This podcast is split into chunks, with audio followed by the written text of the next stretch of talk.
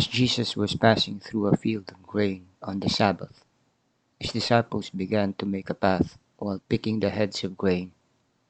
At this, the Pharisees said to him, Look, why are they doing what is unlawful on the Sabbath?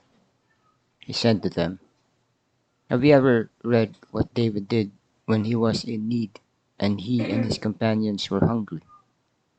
How he went into the house of God when Abiathar was high priest and ate the bread of offering that only the priest could lawfully eat, and shared it with his companions. Then he said to them, The Sabbath was made for man, not man for the Sabbath. That is why the Son of Man is Lord even of the Sabbath. Mark 2 23 to 28.